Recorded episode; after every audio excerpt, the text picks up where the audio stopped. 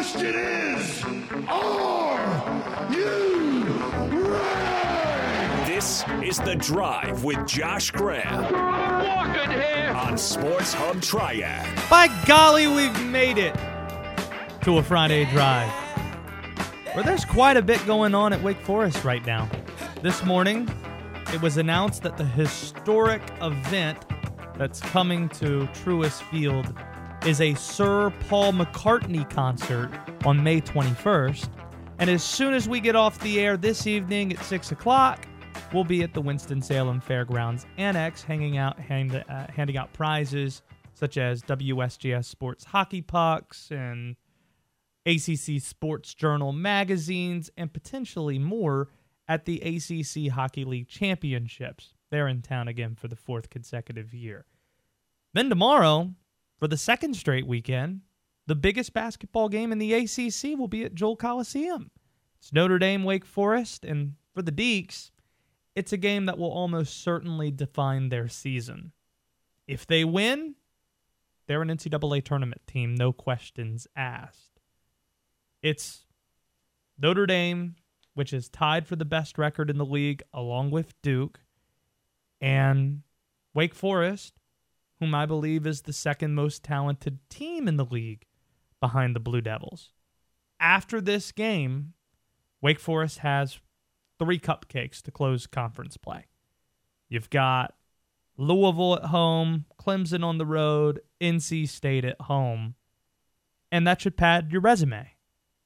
If Wake Forest wins that, takes care of business, wins their final four games of the season, which, as described, perfectly possible for them, they would be 24 and 7 heading into the tournament. No chance Wake Forest gets left out of the field. They'd be deserving. So that's what happens if they win. If they lose, they're on the bubble. They're in a similar situation that North Carolina's in right now. For Wake, they would have lost three consecutive games, and they'd all be against teams I think are top five in the ACC. They came close against Miami, lost by four. Came close against Duke, rallying back from 19 down, lost by two. But in the end, nobody's looking at how close these games are. It's about the result when it's all said and done. And Wake lost both those games. You can't lose all three of these, two of the three being at home. I just told you what the rest of the season looks like. There are no more opportunities for Wake to significantly bolster its resume other than beating Notre Dame tomorrow. So if they lose, they're right where North Carolina is. And the big difference between the two, I know you might be thinking, Josh, Wake Forest beat North Carolina by 22. They can't be in the same situation. I'm here to tell you, when you look at the net and Wake Forest out of conference schedule, which is really bad, versus North Carolina's, which wasn't, and the Michigan win continues to look better and better. I don't think I'm far I'm far off saying after a loss, North Carolina is going to be right there with Wake, and North Carolina has more opportunities against quad one competition than Wake Forest does, including tomorrow at Virginia Tech and a game at Duke. They have more opportunities after tomorrow to strengthen the resume that Wake Forest doesn't. This is not me saying if Wake loses tomorrow, they're not going to make the tournament. I'm saying it's in doubt if they lose to the Irish. But with all that being said, I like the Deacs to win. I think home court matters. Wake Forest is 12 and 2 this year at home. And I think Wake's length is going to be the difference here. We watched North Carolina go into South Bend and Armando Bacot nearly put up a 20 and 20 game. Uh, Armando. One of these times I'm going to time that right where you don't trample over me with that. One of these times. Virginia Tech did the same thing. Bullied them a bit with their size. Wake Forest is the second or third biggest team in the ACC. I think that size is going to be tough for Notre Dame to handle. Tomorrow will define Wake Forest season. If they win, they're a tournament team. If they lose, that really becomes a question mark. on Twitter at WSJS Sports, 336 777 1600.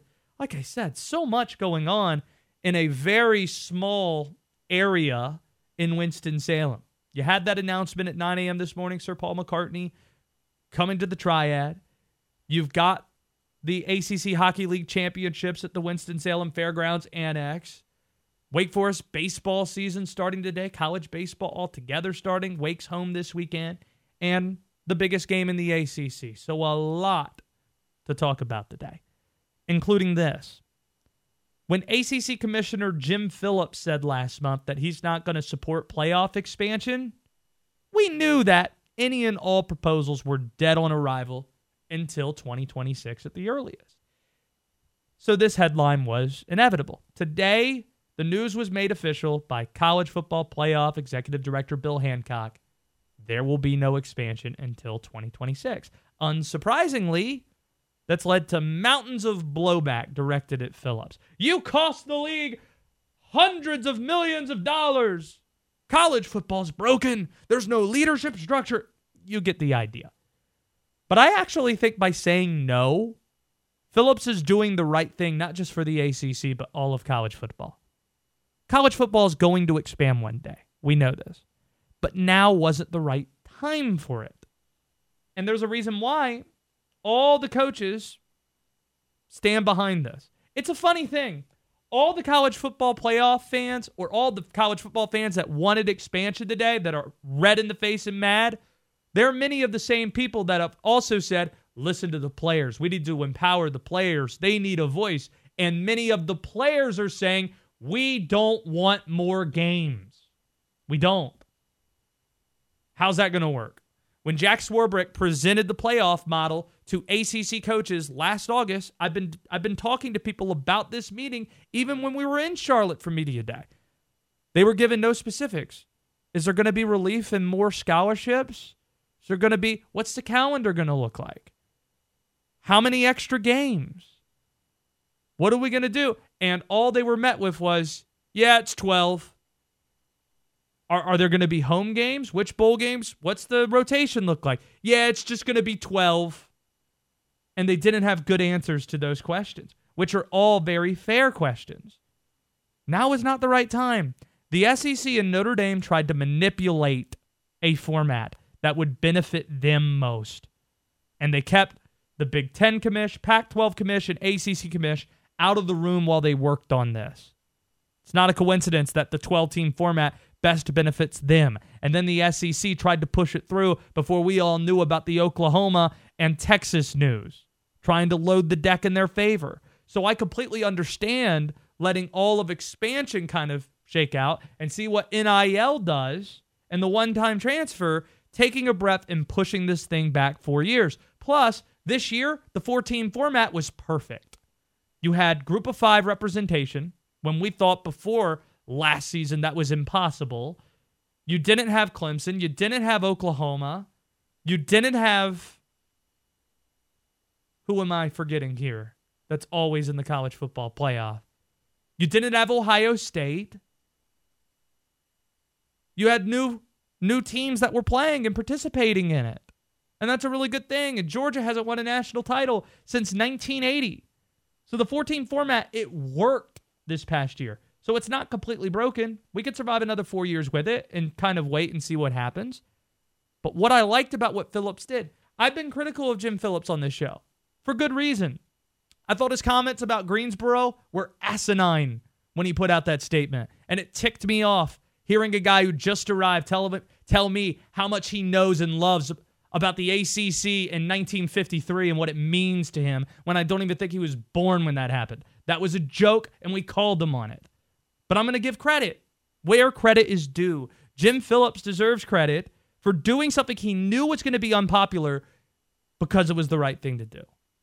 He went further than the other two commissioners in the air quote alliance went, and George Kliavkoff at the Pac 12 and Kevin Warren with the Big Ten. He put his name on it rather than being uh, indifferent on the fence saying, well, we're, we're in favor of expansion. We just want to make sure we get the right format when we all knew it was either 12 or staying at four, Phillips put his name on it and said, No, I'm not going to go for it. I could take the heat. I'm going to represent the coaches. I'm going to represent the players and the ADs. It reveals character. It gains respect from the people that you work alongside. That's a good sign of leadership for the ACC and from Jim Phillips. The next negotiation, when we get to 2024, 2025, looking ahead to 26, that's going to be a completely different animal.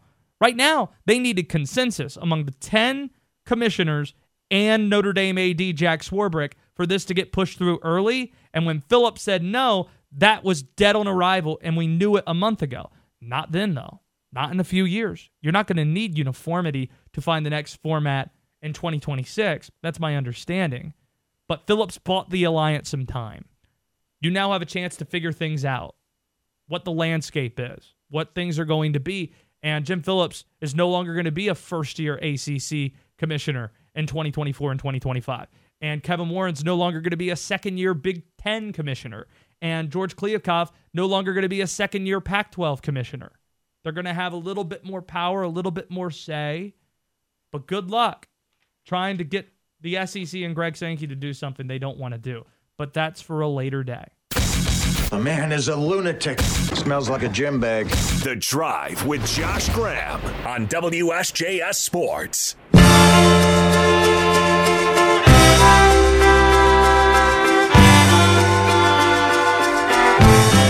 B Dot's in studio with us. You've got three grammar school questions for me. And in this new format, I've got one. It's not white centric, caucastic question I'd be asking you. I actually got a bonus question for you right now. Oh, How many Beatles songs can you name? oh my God. If the over under is five, you better take the under. Uh, can you get to three? Three Beatles songs. I think if the over under was at one and a half, I would take the Would you take the under? probably. Paul McCartney is going to be performing at Truist Field May 21st. That's the big news of the day. right, right, right. Huh? Mm-hmm. The Beatles, last I checked, all white dudes. Yeah. I don't know how min- how often people in the urban community rocking to the title of a song that you're about to say. Yeah. Like like help. Hey! he don't need nobody. That's right. That's pretty good. pretty good. D-Dot didn't even get that joke. Yes, I did. Okay, good, good. I know the lyrics of the song. That's one of my favorites. That's All one of, like the only ones I know. There you go. That's that's one. Yeah. So I guess you don't. You're not going to get to three. No, I'm probably not gonna get to three. But if you start naming them, I'll be like, I know that one, and then I can start singing some of them. Be honest. Did you even know that that bump that we played coming in was a Beatles song? No, had no clue. Yeah, that's "Hello Goodbye." Had no clue. The Didn't have a funniest- clue. the I was wondering. I was funniest like, why are they playing? I, I'm not even gonna tell you what I thought. So Paul McCartney is British, right. right? And I assume many of the people that put together the marketing for his tour might be British and might not be up with American lingo. This might be a great transition into grammar school. Hmm. Did you see what the the official tour title is? The title for the tour that is going to be visiting Winston Salem. Where Paul McCartney is gonna be at. Yeah, yeah, the Paul McCartney tour. It's called. So it's going to be an international tour. Mm-hmm. The name of this tour, did you see that? No, I did not have no clue. It is Paul McCartney Got Back. Paul McCartney got back. That's the name of the tour. Why are you smiling like that's such an achievement? It's just something I'm uncomfortable saying out loud that Paul McCartney got back. Why? Why would they? Why would they do that? Why? Like, Well, it's they just released that documentary Get Back. So now it's a playoff Get Back the song. That would be a second one that you could get. Hmm. And now I they're wouldn't. doing Got Back. Hmm. Why wouldn't they do Gets Back? Like That would be it's a lot Paul better. McCart- McCartney Gets Back tour. right? That makes now much more it's sense. like Wake Forest just put out the hashtag hashtag Paul McCartney got back, and I don't think that's accurate. no, because the first thing I think of is "Baby Got Back." Paul McCartney don't got back. I wouldn't know. You don't know what Paul McCartney looks like? Yeah, but I wouldn't know if he's got back. We'll None find of out. them have back. None of them. We'll find out at Truist Field on May 21st if hashtag Paul McCartney got back. Let's get into grammar school today. Josh Graham has his own way of speaking. In high school, he didn't play sports, but he did wear a helmet. And just when you think it can't get any worse, My English teacher wanted to flunk me in junior high. Thanks a lot. Next semester, I'll be 35. Josh is going to attempt to learn B Dot's vernacular. I'm from the old school. I got a street knowledge. You know what I mean? You know what I'm saying? It's time for B Dot's Grammar School. I'm really angry with myself because I know that I know more Beatles songs than Let it be. Help. Hey Jude. I know, I know. Hey Jude, that's one. Yeah. That's my favorite Beatles song. No. Nah, Let It Be probably is. Help is my favorite one. Nevertheless, Paul McCartney's coming to Truist Stadium. I'm interested in checking that out. You want to come with? You're going? I'll, I'm figuring out a way to be there. Yes, I would love to go. All right. I love great. going to concerts of greats now. Don't get it confused. All right. Yeah. We'll go to that concert together then. Welcome to another edition of Grammar School. This is very simple. I have three words or phrases, and Josh has to see if he can get them correct. If he gets two out of the three correct, he gets a satisfactory grade. And today, Joshua, I even have two extra point questions for you. You can get a total of five points today, bro. Wow. Huh? How's that sound? Bring That- that, average up. Hmm? That, Bring that that also up. means if I just get to three points somehow during this process, that's a passing score. what he just said, I think. Nevertheless, your first word. What is boolin? Is that spelled B O O L I N? That is correct. That is correct. I don't get points for that though. You do not get any points for that. However, I would like to also let the listening audience know that this is the West Coast edition oh, of Grammar School. that's important. Let me write that down. the West Coast edition of Grammar School, seeing that the LA Rams just won the Super Bowl. Oh, okay. So there's a West Coast tinge to this. 336 777 1600. If you would like to assist, you can call up and be a lifeline for Josh. If you've been on the West Coast, you've been out there in Inglewood, you heard him say boolin. You know what I'm saying? You know you hip. Is You it an like to- adjective, a verb, a noun? It's not a noun. Adjective or a verb? Robbie, what is it? A verb. it's a verb there. Yeah. A so verb. somebody is booling. Yes. Yeah. I am bowling. We are bowling. Don't be G on it. I said it incorrectly. Not bowling. Yeah. Booling. Boolin. Luis is just looking at me and laughing. Yeah. Dude, man, he's been so excited for this all day. You really, you really struck a chord with him last week, B Dot. He was like, B Dot's in today, man. That's my boy Lewis. I appreciate you, bro. Yeah, that's rock. Josh, uh-huh. stop trying to stall. Is anybody calling? No, nobody wants to help you. What is the definition of boolin? Boolin is, I guess, when you are. I'm trying to think why it might be different than like booing somebody. Mm-hmm. Right, You know, like you're Right. down. You're down on somebody. right. Because it's just that one letter there that's different from booing and booling. Yeah. You see what I'm saying? Mm-hmm. Mm-hmm. Luis, do you have an idea what this is? I know what it is. All right. Well, then I'm going to use you as a lifeline. Oh, what is that? What is wow. boolin? It's just you're chilling, like you're just cooling, like you're just. Let's vibing. go, Luis. That's his first real on-air contribution to this show, and that's a great one.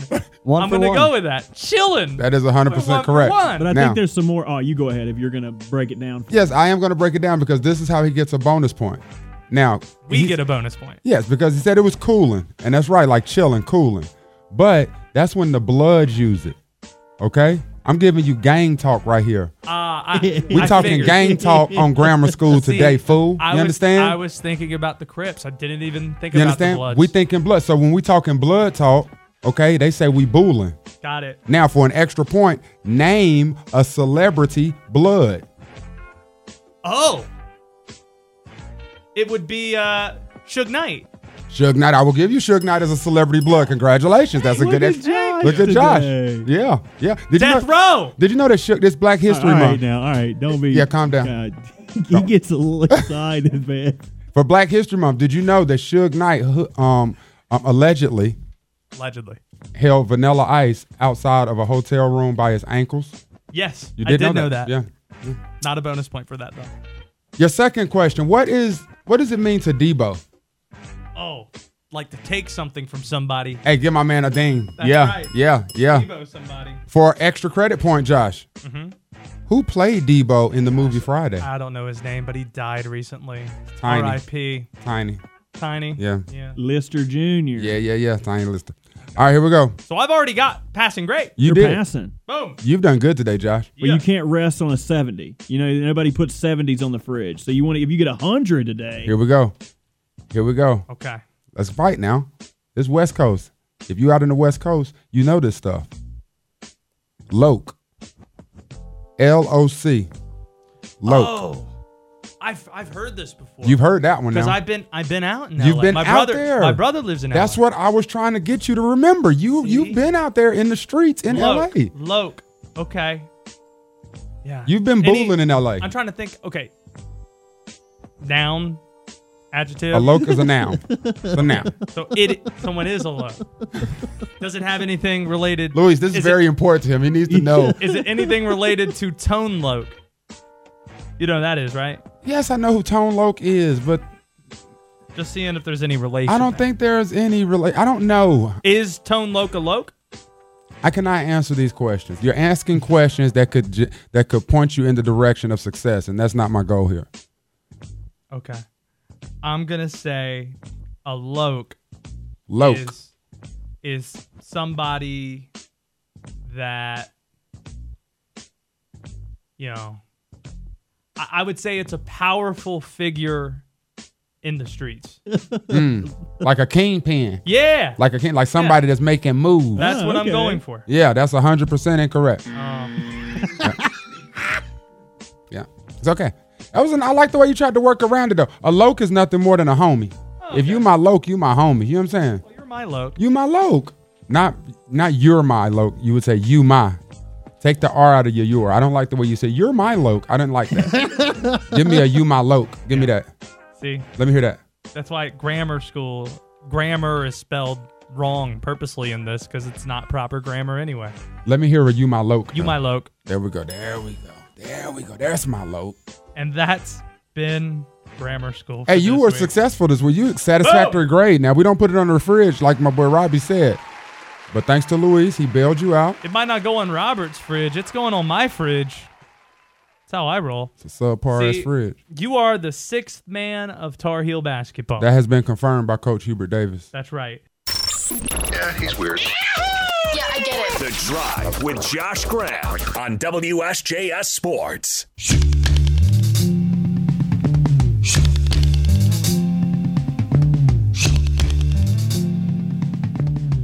Ah, yes. This morning, it was announced that Sir Paul himself is going to be performing at Truist Field May 21st. That was the historic announcement that we mentioned a few days ago. And there's a lot going on at Wake Forest as we come your way here on a Friday drive. When we get off at 6 o'clock this evening, we'll be at the Winston-Salem Fairgrounds Annex hanging out, handing out prizes at the ACC Hockey League Championships. Fourth year in a row that they're in town. It's a good time. You should swing by. Then tomorrow, for the second straight week, right in the same neck of the woods, the biggest basketball game in the ACC is at Joel Coliseum. It's Notre Dame Wake Forest. And for the Deacs, it's a game that will almost certainly define their season. I try not to overstate things, but I believe if they win this game, they're a tournament team. If they don't, they're on the bubble. They're on a they're in a similar situation that North Carolina is in right now. If they win, I think it leaves no doubt. Notre Dame right now they're tied with Duke for the best record in the ACC. That's how good the Irish are. For the second straight week at the Joel, it's two of the top four teams in the ACC doing battle. There's no other game that can say that. So it's a huge, huge game. But if Wake wins it, then you're talking about a team right now that is 21 and 7 overall with 3 games left to go in the regular season. And the 3 games they got Louisville at home, Clemson on the road, State at home. All three of those teams have losing records. Those should be cupcakes for Wake Forest this time of year. And if Wake Forest wins those games, then you're talking about 24 and 7 Wake. That team's not getting left out. Period. Joe Lunardi says they're comfortably in right now. And I'd agree with that. But if they lose to Notre Dame, they move pretty close to that bubble. It'll be three straight games where Wake Forest had opportunities to beat a team top four in the ACC and didn't get it done. Against Miami, they had every opportunity. They were leading, and rarely do they not close in those situations. They did not in that spot. They rallied back. I think got the lead in the game. Could not close. Jake LaRavia was in foul trouble. They lost 76 72. I was also there on Tuesday night. Wake Forest was down 19, but they rallied all the way back. Tied the game in the final minute, but Mark Williams had the putback. Duke won the game by two. Narrow margins. Might be something you think the committee cares about, but I don't think they actually do. They're going to look at the scores and say, well, they just lost that game. Doesn't matter it was close. They lost the game. What's the result? Wake Forest played three good teams and they lost all three of them. If they lose this game. And then, as we talked about, see, that remaining schedule cuts two ways. If you win the game, it's just gravy, baby. You got three more games, win them, and you're good. If you lose, though, those three games don't look so appealing because you don't have opportunity to impress the committee by beating State and beating Clemson and beating Louisville. That's not going to impress anybody. That's what's different about Wake's situation versus North Carolina's. If you're a Wake fan, you probably recoil at the idea that Wake Forest could be in a similar spot as North Carolina, considering Wake Forest handed it to the Tar Heels, beat them by 22 about a month ago. And I get where you're coming from with that. But I'm just telling you, the reason why that conversation would be close, assuming a Wake loss tomorrow against the Irish, North Carolina has a better out of conference schedule than Wake Forest does. Wake Forest has one of the worst in high major basketball. North Carolina played some good teams, and they beat Michigan, who's looking pretty good right now. That win looks better and better for the Tar Heels, as does the win against Virginia. There's no doubt about it. As for Wake Forest, they don't have opportunity that North Carolina does to impress after this game until they get to Brooklyn. North Carolina still has Virginia Tech tomorrow. That's a quad one. They still have Duke on the road. Don't like their chances to win that game, but it's an opportunity for them. So tomorrow, it's going to define Wake Forest season. And I like the Deacs to win. I like the home court advantage. I like their length. I think both those things are going to make a difference. Armando Bacot nearly had 20 and 20 against Notre Dame early in the season. Armando. Wake Forest is bigger than North Carolina is. So you're talking about one of the two or three biggest teams in the league. That's going to be a problem. Virginia Tech the same way. Keve Aluma, Justyn Mutts. Notre Dame had issues with them. And I think Notre Dame's going to have some problems with the Deacs, who are going to be playing crispy tomorrow, knowing that they got to win this game. And way, I don't think Notre Dame's going to be playing, even though they had some problems and had to go to overtime at home against Boston College. I like the Deacs in that game. On Twitter at WSJS Sports if you want in on today's show. 336 777 1600 is the phone number. Robert Walsh is the producer of the show. We got intern Luis in the house as well. I'm going to try to attempt the double tomorrow, Robert. You think I'm going to be in good shape? Wake Notre Dame's a 1 o'clock tip. Bally Sports if you can't make it out to the Joel. And Duke FSU is 6 o'clock in Durham. I, I should be able to get out of there around 3, 3.30 and still get to Durham in time for tip, you think? Yeah, as long as they don't go to overtime, right?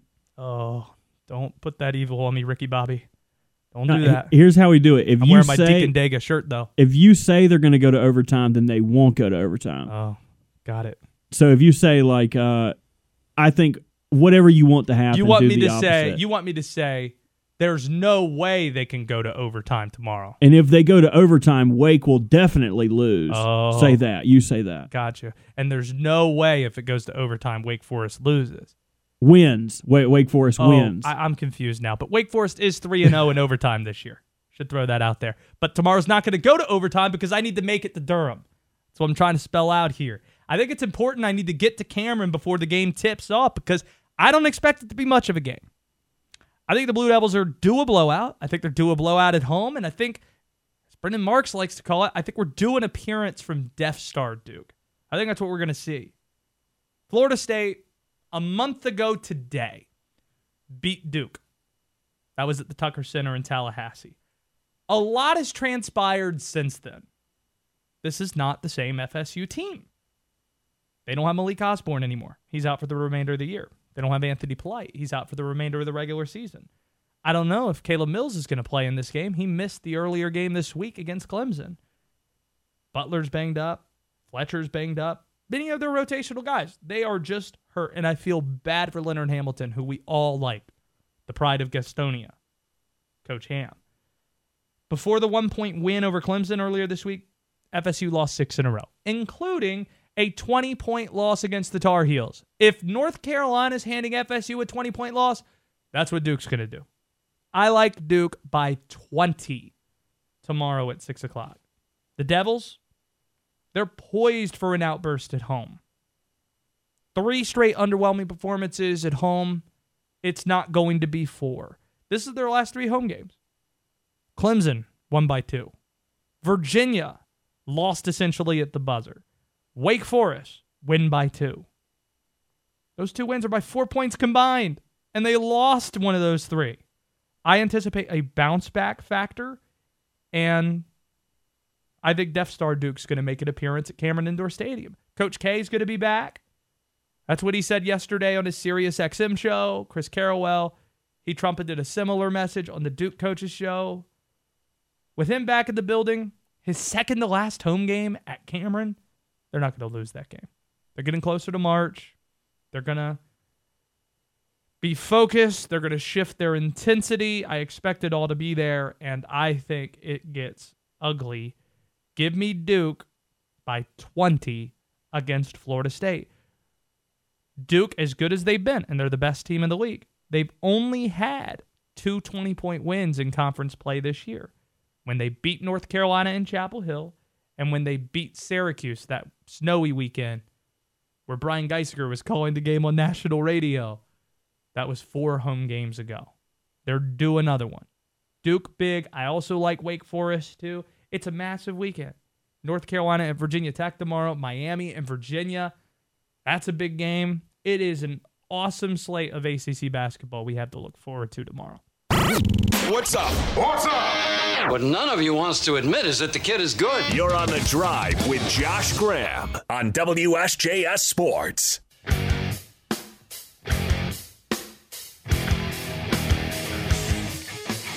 One more segment with our guy B Dot. What's happening?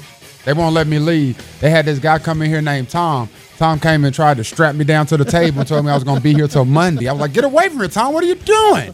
That's our general manager. Is that who it was? Yeah. Jeez, he had a contract and everything. I was like, wait, I just quit a job. Let me just breathe for a minute, Tom.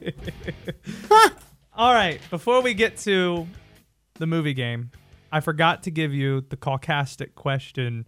Since you give me the urban vernacular for words in grammar school, we're getting set for the ACC Hockey League Championships tonight at the Oh Winston-Salem Fairgrounds. How many hockey players are on the ice at one time in live action?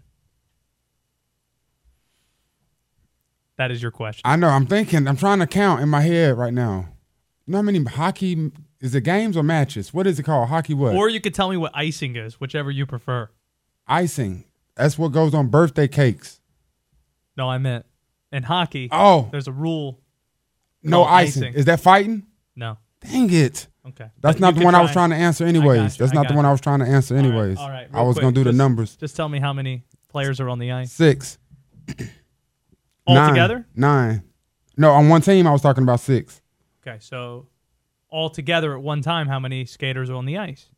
Well, I got to do both teams. Are we talking about the goalies too? How many skaters or how many players are on the ice at one time? Am I counting goalies too? Is what I'm asking you. Damn. Yes, yes. Golly. They're a player. Like, this isn't a hard question. yes, it is. Twelve. That's correct. Yeah, tee me up. I told you I know everything about everything. You're two for two.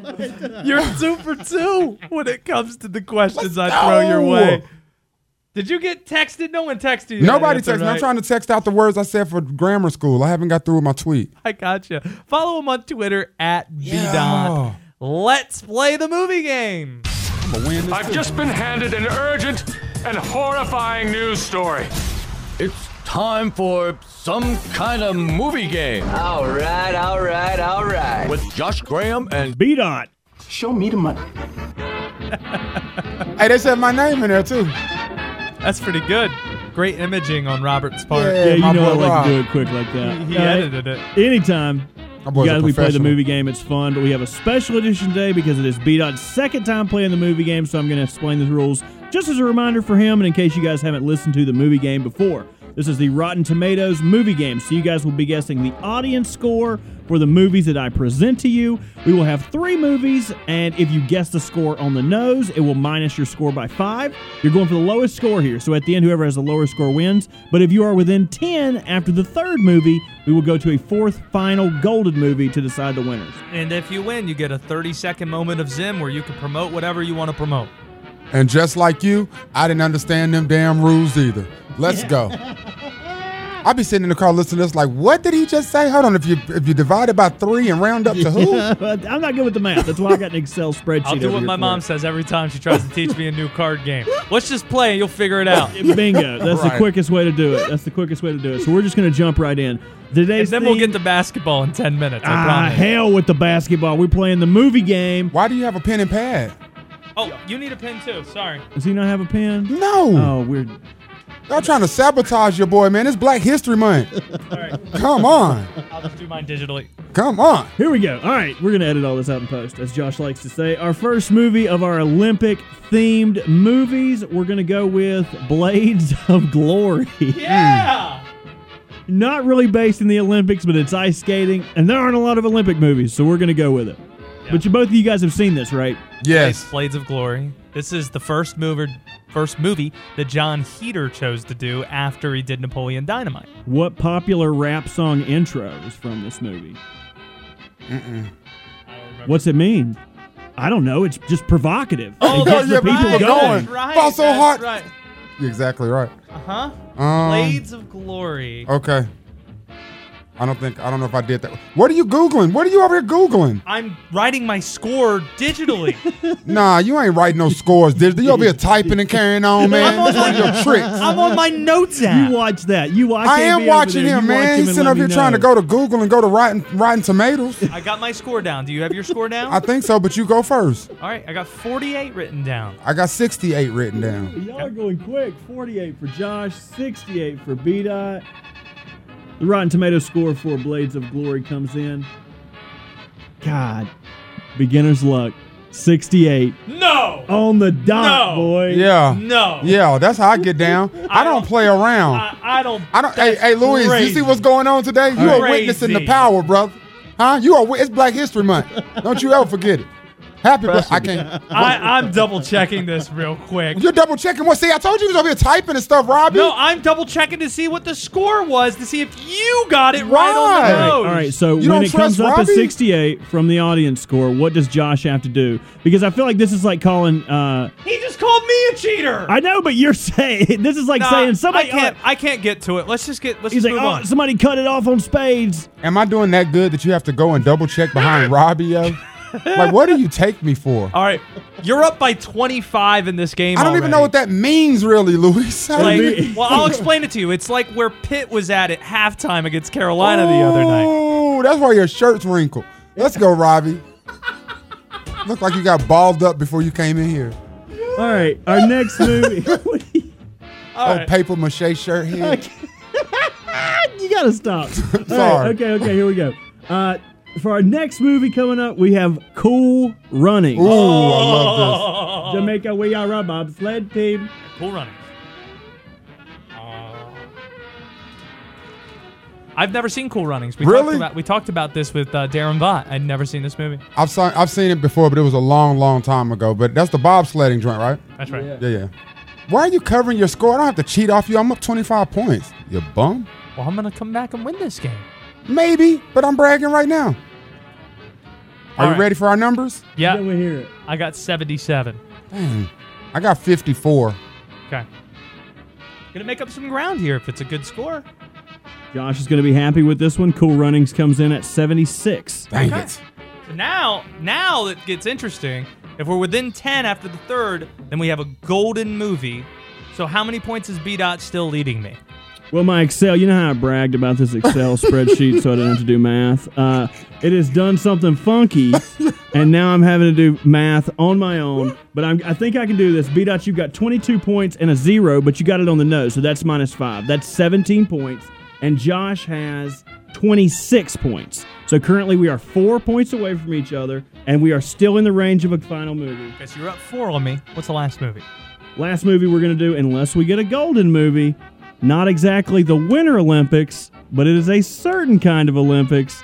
It is Oh, The Ringer. that's the one with I knew. Johnny Knoxville. That's the one I knew we were coming. I knew Robert. I know Robert well enough to know as soon as it was Olympics category, a movie that there's no way could ever be released today in any form. The Ringer with Johnny Knoxville. When the bleep did we get ice cream? I want to be honest with you. I had I Tanya, but I was worried that B Dot would not have seen I Tanya. Could have thrown I, Tanya or The Ringer as far as I'm concerned right now. you don't know this movie? no, I've never seen The Ringer. A guy pretends to be in the Special Olympics. So yeah, J- Johnny Knoxville is trying to join the Special Olympics to get a check. This movie cannot be made today, but it is very, no very way. funny. It's very no- funny. No way you can make this movie. Just the premise brings tears to my eyes, and I apologize for my ignorance It's and my It's unbelievable that this movie was made. Ringer. That's W- definitely we a need to hang out and just watch this movie. yeah, my eyes are sometime. watering. Wait, All right, The hey Ringer. Robbie, I got some questions real quick. What year did The Ringer come out? Do you know this? Uh, the Ringer came out in 2014 or 2004. 2004, and it's Johnny Knoxville. So they love Johnny Knoxville. Who else is in this movie? No one. Uh, a, a, a cast The of female interest is she somebody? Uh, let me give it. Hang on. Let me give it a quick Google. I hadn't. I haven't watched this movie in a long time. Yeah, I forget who it is, but It is somebody of note. You're you're right. Uh, okay, when I type in the Ringer now, Katherine it just so Heigl, happens that there's like a, a publication called the Ringer, so it goes straight to that. Uh, it was Katherine Heigl. oh, okay, yeah. And I'm supposed to be guessing on what the audience thought when they left out the movie. yes, that is This pres- really could go either way. I have no idea what direction this is going. All right, in. so I'm gonna go if, if if they were asking me. That's the number I'm gonna give if they were asking me All right. after watching All the right, movie. I got a score written down. You ready? All right, Yes. Josh, what you got? I got 64, My number is 77. which means if it's over 77, you win. Mm, it's definitely not over 77. Let's see. Not that many people liked it. I promise you, Jack. Controversial. the Ringer comes in at 68. Oh, Okay. gosh. So I I made up some ground, but I think I think Dot's still probably in the lead. You are in the lead, but it is a s- narrow, narrow margin. It is Josh in first by 30, B Dot in second at 31. Wow, it's a one point difference. Look at that. So really, y'all can go. There's no strategy in this last one. You're just trying to be right here. This is the golden movie, Yeah. and this is possibly the best Olympic movie of all time.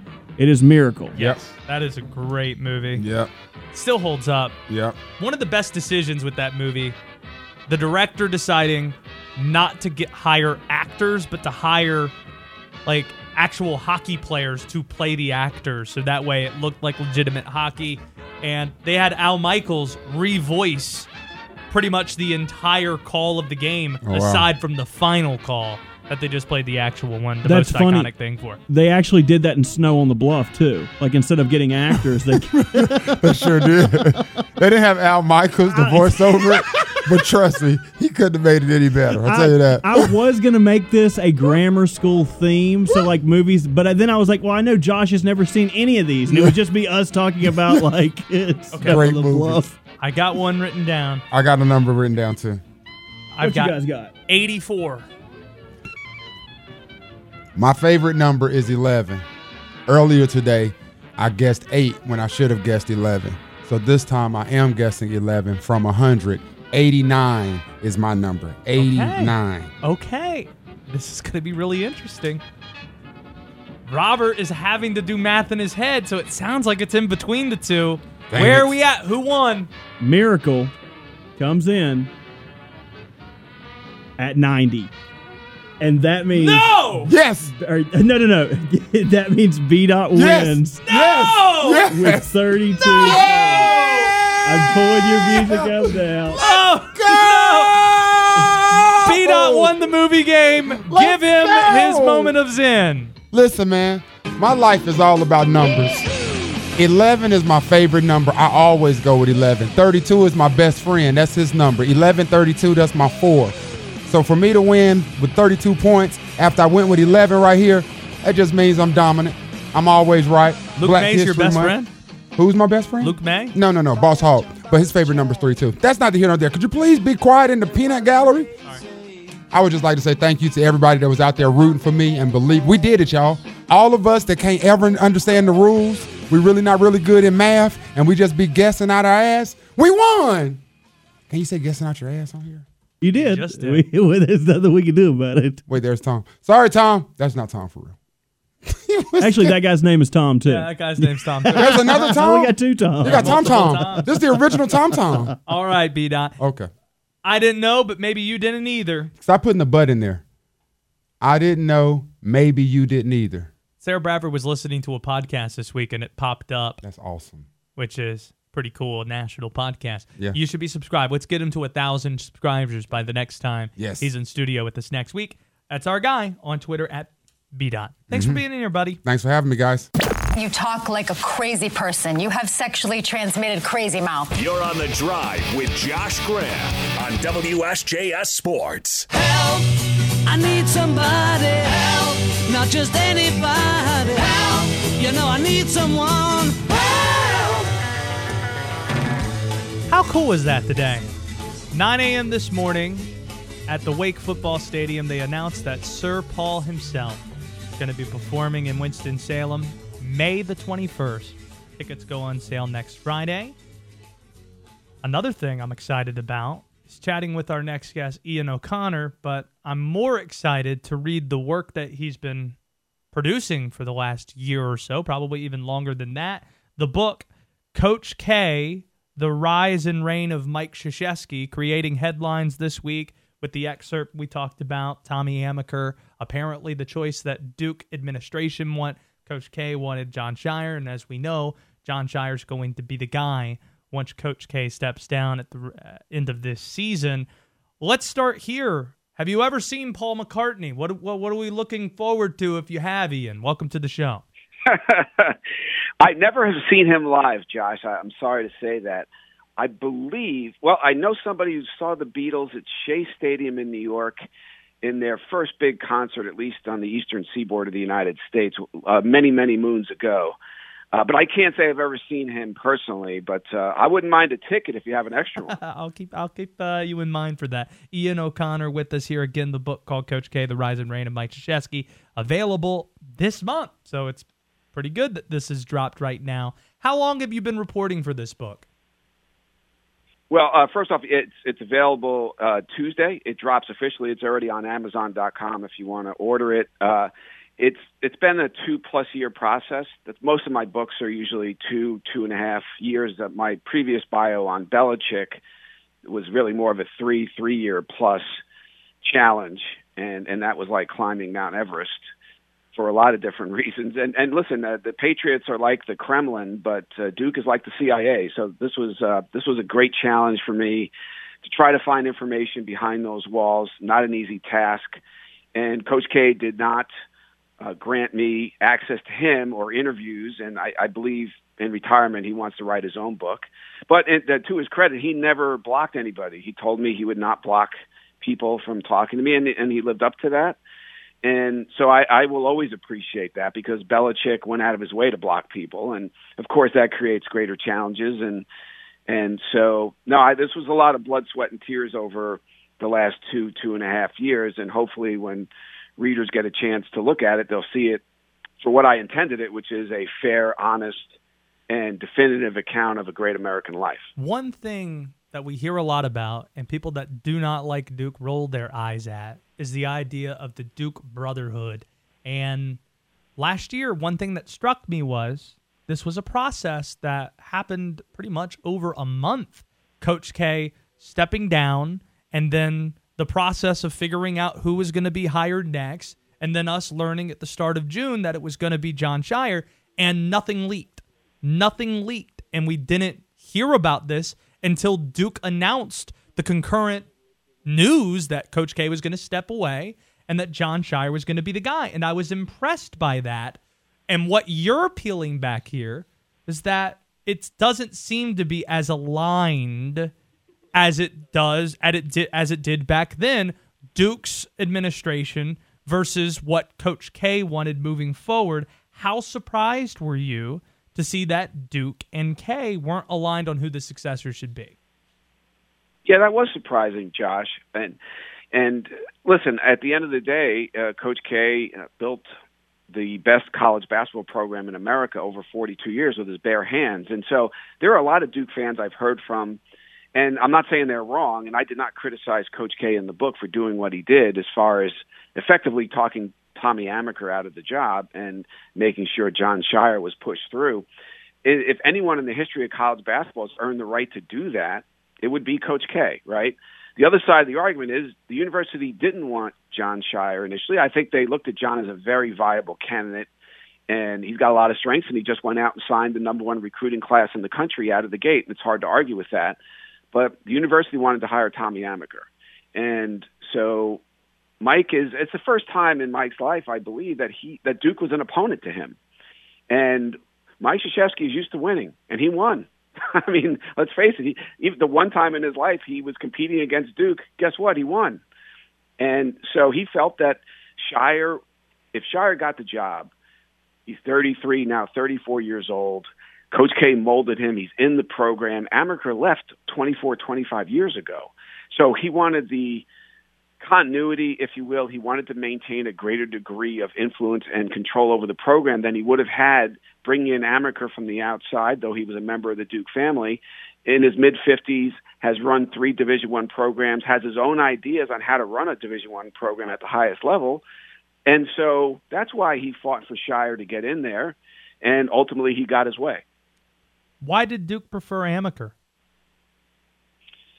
I think experience, for one. Again, a guy in his mid fifties who's been a Division One head coach for a long time. Of course, the Harvard academic prestige matches up with what Duke would want, and and frankly, given the climate, I think it was very appealing to people in the administration to have an African American head coach.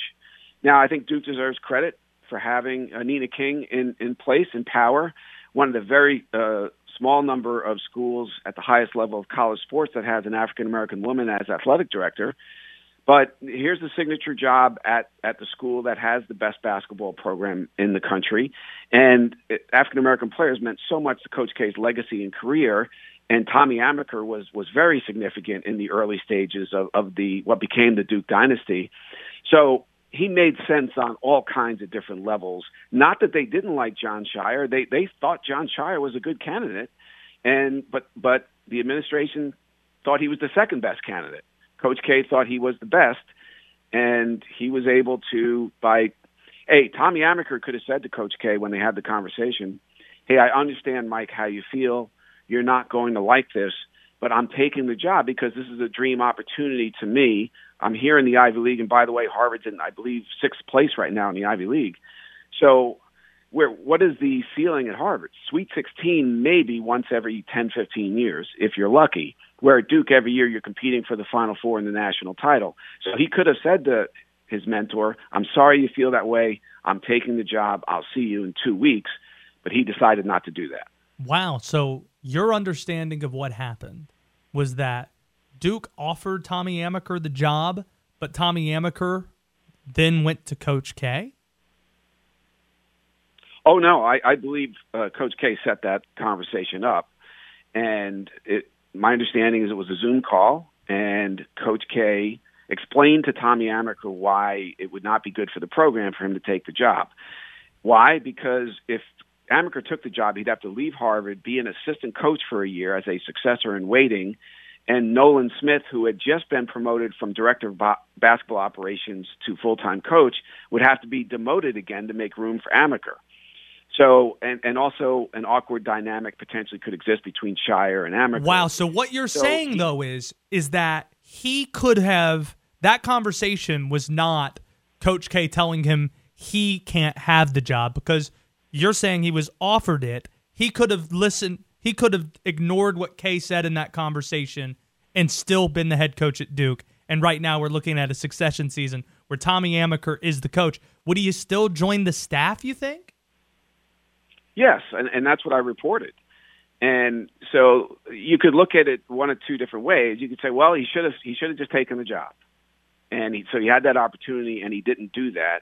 But there were people, and I don't know how many of these people he talked to, but after the fact, and, and I, was talking to those who know Tommy Amaker very well, how would it feel if he takes that job without his mentor's blessing? Mike's keeping his office on the sixth floor. They have the tower overlooking Krzyzewskiville he's going to be around. He's going to be present. That could have been uncomfortable. And he decided, I've got a great life at Harvard, which he does. And his, his wife has a very good job there. They're entrenched in the community. And so he decided not to do it. And you could argue whether or not that was a mistake, but understand that if he took the job at Duke against his mentor's wishes, it would have been a very uncomfortable existence in all likelihood. How surprised was Duke that Tommy Amaker didn't go through with it? That's a good question, and I don't know the answer to that question. I'm guessing they were pretty surprised because you're offered the signature job in in college basketball, and you say no to it when you're at Harvard. Again, it, there's a lot of great things about working at Harvard University for obvious reasons, the prestige, and he he did build the what was a dominant program in the Ivy League going back seven, eight, nine years. They had a run of NCAA tournament appearances, but now they're not doing that anymore, and it's tough to maintain it there. Where at Duke, you're recruiting the best players in the country every year. You, you have a chance anyway at the Final Four virtually every year. You're not going to get there, but that's the goal every year. So I, I'm sure they were surprised when they got the word that they would have to move on to Jon Scheyer. Ian O'Connor with us here. Fascinating stuff. The book available, as he mentioned, next week. Coach K, The Rise and Reign of Mike Krzyzewski, and you can order now online. Coach K wasn't interviewed, as you mentioned, for the book. If you did get him to speak on the record and you could only pick one subject to explore, what would be the subject that you most want an answer out of him on? Well, just one, huh? I, the Bob Knight relationship has got to be near the top of the list, if not at the top, and how it unraveled. And I, I think that that is certainly a subject I would really want to explore with him because Knight meant so much to him in a positive way, really. He raised him in the business. He coached him, obviously, at Army. He hired him at Indiana as a grad assistant, really taught him how to run a major college basketball program. He helped him get the job at Army, helped him get the job at Duke. And then it all started to fall apart, of course, in 1992 when Mike beat him at the Final Four. And when a mentor gets surpassed by, by his or her protege, that causes problems in the relationship. That's what happened. And over time, there would be little incidents here and there, slights more real than imagined, that Krzyzewski would overcome and get past initial anger at some things Knight did to him, like ignore him in 96 at Madison Square Garden before the game. And that night, he told his wife on the plane back to Durham, I'm never, ever going to deal with this guy again. Then he changed his mind, and he had him present Coach K as an inductee at the Hall of Fame in 2001. So there, there were these ups and downs and a lot of downs in this relationship until Pinehurst in 2015 at a West Point reunion where he went over to Bob Knight's table and Knight ignored him, just dismissed him. And Krzyzewski stormed out of the room, and a number of uh, former Army teammates followed him out the door. And that's when he said, This is the last bleeping time I'm ever going to try with this guy. And apparently he meant it because my reporting shows that they've never spoken since that day. And it's sad. It's sad, but true, unfortunately. Ian O'Connor, what's been the reaction you've gotten the last few days from Duke? Anything of note to share with us since the uh, excerpts were released? Josh, I have not heard from Duke since the first excerpt was released on Tuesday. Actually, two came out on on Tuesday. The, the Amaker Scheyer piece, and then the Bob Knight piece, which ran on on Yahoo. So so no, I, um, at some point I'm sure I'll have a conversation or two with officials at Duke. It's interesting to note that uh, that story first came out on Amaker and Scheyer on Tuesday morning, and it's now Friday evening. And I don't believe anyone at Duke has denied it, as far as I know. And so, and and Amaker, I believe, has given a couple of no comments. But it is. Uh, I hope what they see is, yeah, it, when you do a full examination of somebody's life, and it is a great American life that he's lived. The flaws have to be included. The mistakes have to be included, and they have to be examined. And I don't know. It's easy. It's easy for me to say. And if you're Mike Krzyzewski, it might be tougher to read that and understand that and accept it. But really, the word that I or the goal that I set and try to meet with these biographies with Belichick, Derek Jeter, Arnold Palmer, and Jack Nicklaus is fairness. That's the most important word. Is it fair? And they all knew. I, I went to Duke and I met with with somebody high up in the university chain of command and, and explain here are the negatives that will be in this book. So there are no surprises. And if anybody here wants to say anything on or off the record about these negatives, now's your opportunity. I don't want you to open the book and be surprised. You now have a chance to respond to to the negatives. I'm not going to tell you all the positives because if I get something wrong with the positives, you're not going to care. the negatives is a different story. They, and and to their credit, Duke Duke did uh, set me up with Chris Kennedy, their compliance director, on some NCAA issues and and and accusations slash allegations over the years. They haven't had many cases, but they've had a few pop up. And so I was adding context and detail to those. And frankly, there are coaches around the country who have competed against Duke. One who told me every time there's an NCAA issue at Duke and you think there has to be an investigation of this, it, somebody finds a sinkhole and flushes it. And it, there's never any real investigation when it involves a Duke student athlete. So I addressed that with Chris Kennedy, the compliance director. I hit him on on whether it was Corey Maggette and whether or not he should have been allowed to play in 1999 those 39 games after taking what was it two thousand dollars from an AAU coach, and technically he was ineligible for those 37 victories. They were not taken away from Coach K, and I know there are there are coaches who believe that that should have happened. So I did give Duke a chance to respond to cases like that, the Lance Thomas jewelry case, and oh yeah, uh, the Zion Williamson investigation. So there have been a number of cases over the years that uh, they did respond to. Well, you, you, like you said, haven't heard a comment from Duke yet. Wednesday, Tuesday night, we were all there at Cameron and expecting Coach K to speak on it, but then obviously he didn't coach in the second half. So we'll have to wait till tomorrow and then we'll find out. Any prediction on what Coach K is going to say? Is it going to be a no comment, or do you think he might open up about it? Well, Rece Davis asked him, or he said on the broadcast for ESPN, the uh, Wake Forest game, that he asked Coach K about it before the uh, the game started, and and Krzyzewski said no comment, or he, he wasn't going to comment on the book now. There's a chance he might have time to read it in the off season, and then he might comment then. That uh, was uh, from Rece Davis. Okay. So my suspicion is he will likely say, I, "I'm not going to comment on a book I haven't read yet." So I believe that's the way he'd play it. But who knows? We'll find out tomorrow. We will. Ian, it's it's so good to have you on the show.